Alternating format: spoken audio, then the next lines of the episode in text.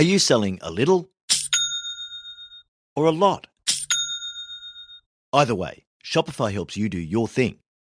Shopify is the global commerce platform that helps you sell at every stage of your business. From the launch your online shop stage to the first real life store stage, all the way to the did we just hit a million orders stage. Shopify is there to help you grow. It helps you turn browsers into buyers with the internet's best converting checkout. In fact, 36% better on average compared to other leading commerce platforms. And now you can sell more with less effort thanks to Shopify Magic, your AI powered all star. Most of the business owners who listen to No Bullshit Leadership want to go large. What's so cool about Shopify is that no matter how big you want to grow, it gives you everything you need to take control and take your business to the next level. Sign up for a $1 per month trial period at shopify.com slash leadership, or lowercase. Go to shopify.com slash leadership now to grow your business, no matter what stage you're in. Shopify.com slash leadership. Hey leaders, Em here. We're finalising Marty's 2024 speaking calendar and he still has a few opportunities available. Now, you've experienced the impact that Marty has on the podcast, but that's only a tiny fraction of the impact that he has when he delivers an in person keynote presentation. If you'd like to book Marty to speak at your organisation's event, go to martingmoore.com or send us an email at hello at martingmoore.com and we can chat about how to tailor his powerful message to your leaders to achieve real results. All right, now back to the episode. Welcome to the No Bullshit Leadership Podcast. In a world where knowledge has become a commodity, this podcast is designed to give you something more access to the experience of a successful CEO who has already walked the path.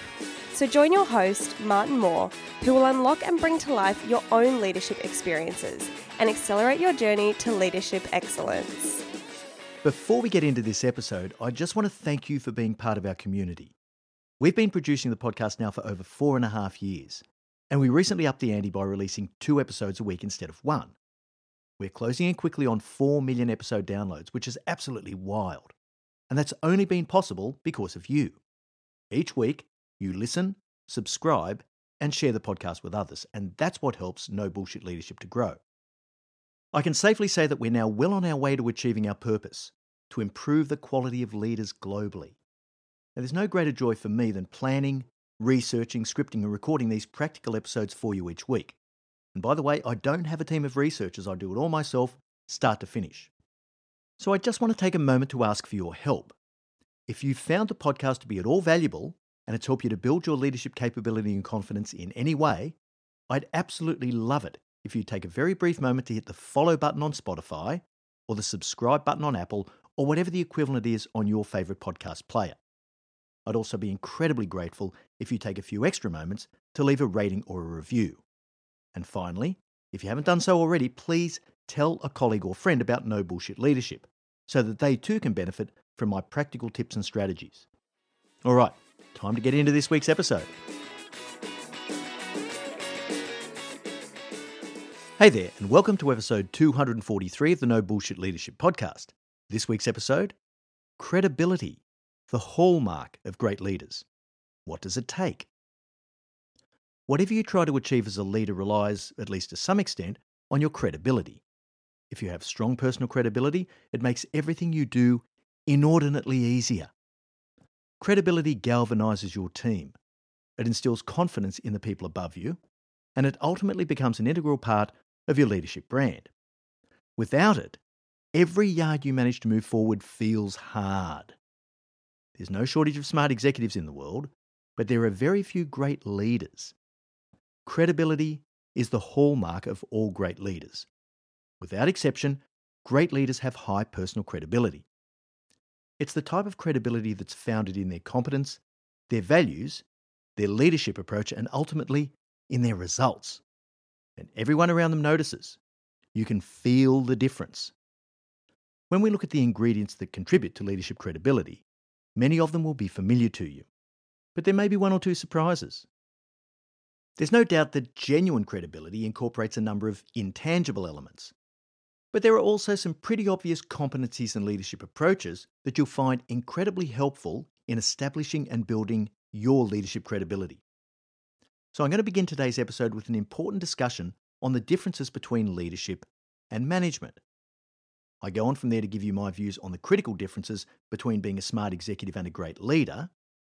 And I finish with a look at the key factors that are going to drive your credibility no matter what you do. So, let's get into it. I often draw a distinction that I think is an incredibly important prelude to the discussion on credibility. There's a big difference between a smart executive and a great leader. But it's a tricky distinction to make because it relies, at least to some extent, on the notional demarcation between leadership and management. I know, just like you, I see the LinkedIn tiles every day demonstrating the difference between leaders and managers. Now, I find these to be facile to say the least. They're usually set up to paint management as somehow bad and leadership as something inherently noble. Commonly, you'll see managers using a stick to beat their people to get results, while leaders gently nurture their people to achieve self actualization, leading from the front as their teams gratefully follow them into the fire. What a load of shit. I spend a lot of time in very senior corporate roles, and in my view, you absolutely can't be a great manager unless you're also a good leader. And vice versa, you can't be a great leader unless you're a good manager. Let me give you an example. Something that would traditionally be considered a function of management is executing a work program and reporting on progress to plan. And good managers do this competently. But if you're not also a good leader, it's very likely that you won't be able to even see the true performance picture let alone manage it. If you don't create a culture of accountability as a leader, things are going to fall through the cracks and execution will be poor. If you can't bring out the best performance from each of your people by stretching them to the edge of their capability, which is clearly a task of leadership, whatever results you report will be inferior by definition. And if people are afraid to bring you bad news because you set up a culture of blame and perfectionism, it's likely that you won't hear about it when things are going wrong. In my world, management and leadership are intertwined for the most part. And although some activities might be weighted more heavily to one or the other, I see management and leadership as being a continuum rather than a choice between competing alternatives.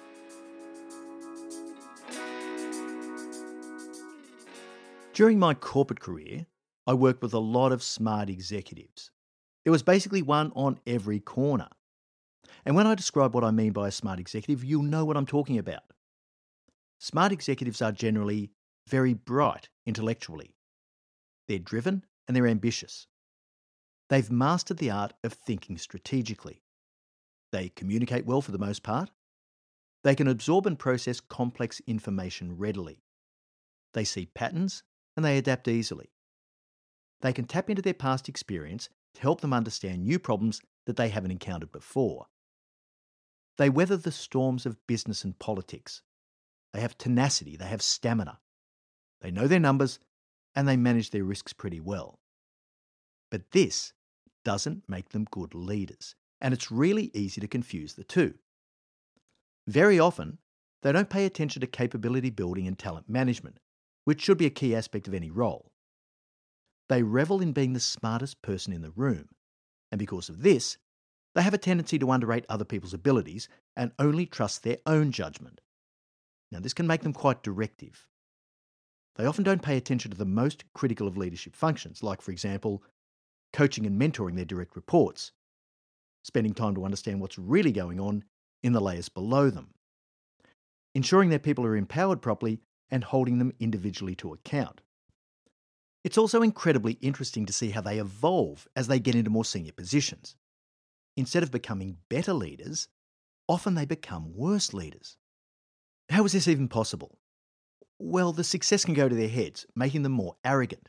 They listen less, and they're more prone to believing their own bullshit. And as they reach the highest levels, they become obsessed with protecting their own positions and their professional image. They're often quite thin skinned and impatient. They don't like to be challenged, and they have a lot invested in protecting their turf. Now, this creates a serious mismatch between how they view themselves and how they're viewed by their people. There are countless pieces of research that demonstrate this. The self reporting of senior executives vastly overrates their leadership performance and capability when compared to how their people rate them on the same dimensions. Smart executives get shit done, for sure, but not all smart executives are competent leaders. And because of this, they often leave a bunch of upside on the table and a trail of carnage in their wake. As I said, I can count the great leaders I've worked with on one hand. We've just covered why smart executives aren't necessarily great leaders. But my experience is that the few great leaders I've worked with were also smart executives. The leadership competencies that contribute to this are the ability to listen carefully and respond accordingly, the empathy needed to see the world through someone else's eyes, a focus on improving other people's performance, not just demonstrating their own individual brilliance, setting high standards for everyone on the team and not allowing them to slip due to weak or inattentive leadership, the ability to create a performance oriented culture, no blame, no excuses, the willingness to work at their own level and not dive down into detail that other people are being paid to handle.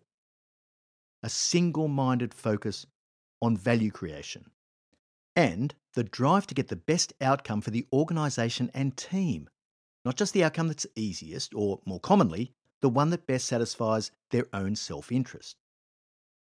These qualities, as well as enabling superior leadership performance, are also the qualities that drive trust and credibility with others.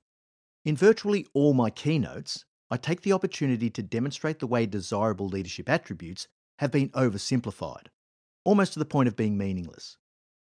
We're told that great leaders should be fallible and not be afraid to show their flaws and weaknesses. But is this actually true? Is fallibility good? Well, you know, maybe. It depends what else is going on. If you're fallible and you're also competent, that's incredibly positive and it can be unbelievably powerful.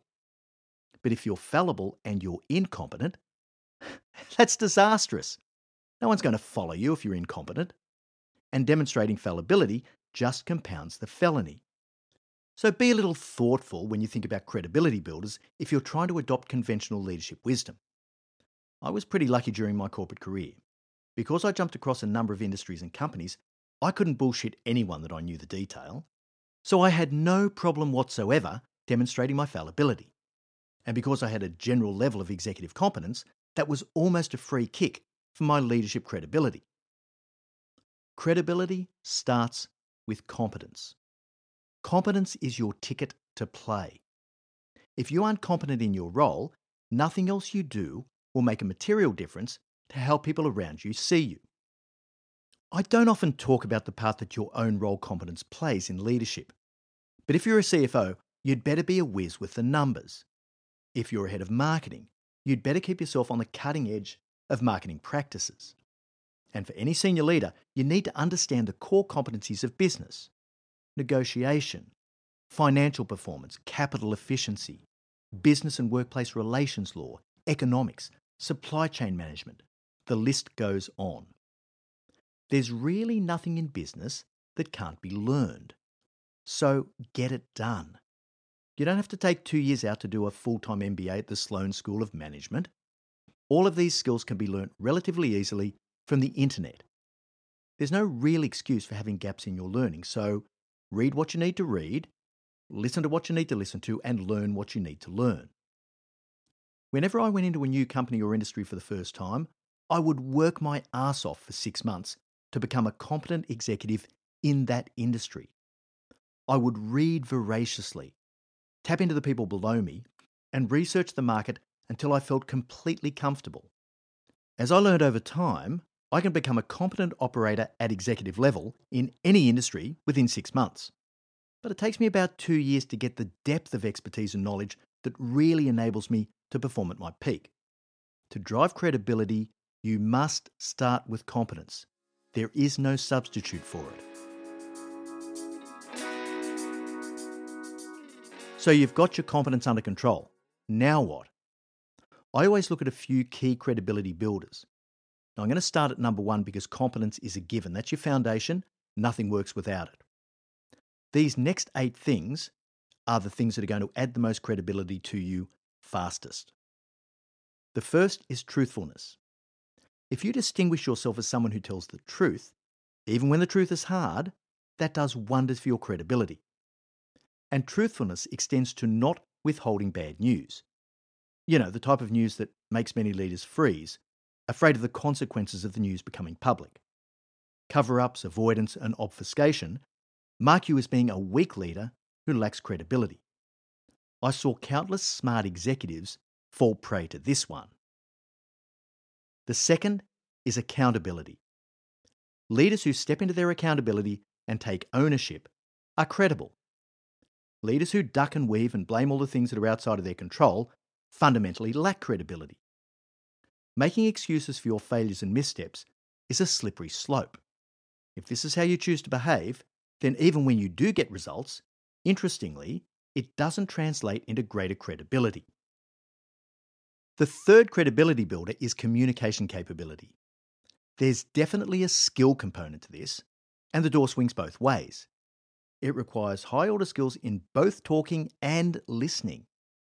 And it's not just a matter of how you communicate with your people, but also how often.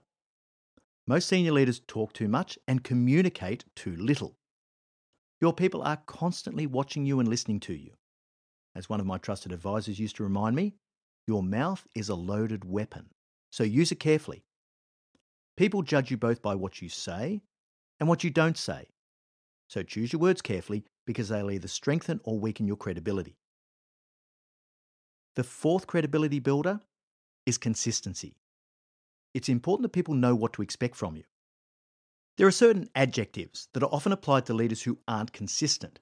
They range from mercurial to volatile to unpredictable, even to dangerous. You don't want to be entirely predictable, but by the same token, you don't want to be so unpredictable to the point that people worry about your reaction to an issue more than they worry about the issue itself. Consistency makes people feel safe and at ease, and it builds your leadership credibility.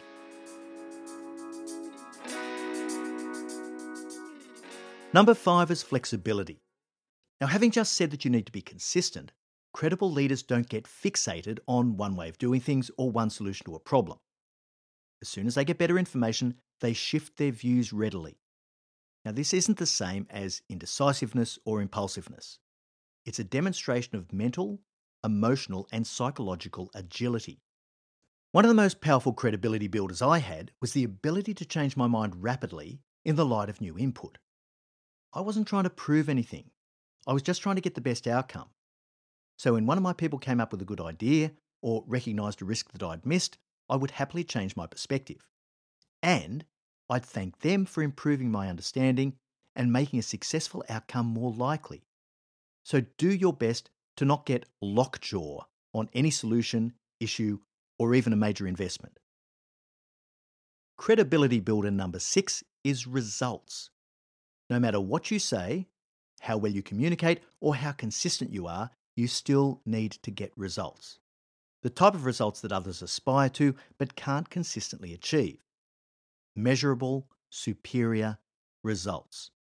Now, every great leader does this, and it enlivens their people to want to do more of it. It's a virtuous circle of performance and motivation. The seventh credibility builder is congruence. Now, this is often called authenticity but unfortunately, I find the word has become overused and cliched. I prefer to call it congruence because it's less loaded with aspirational righteousness. It more accurately describes the alignment of your beliefs, thoughts, words, and actions. The closer the alignment, the more congruent you are.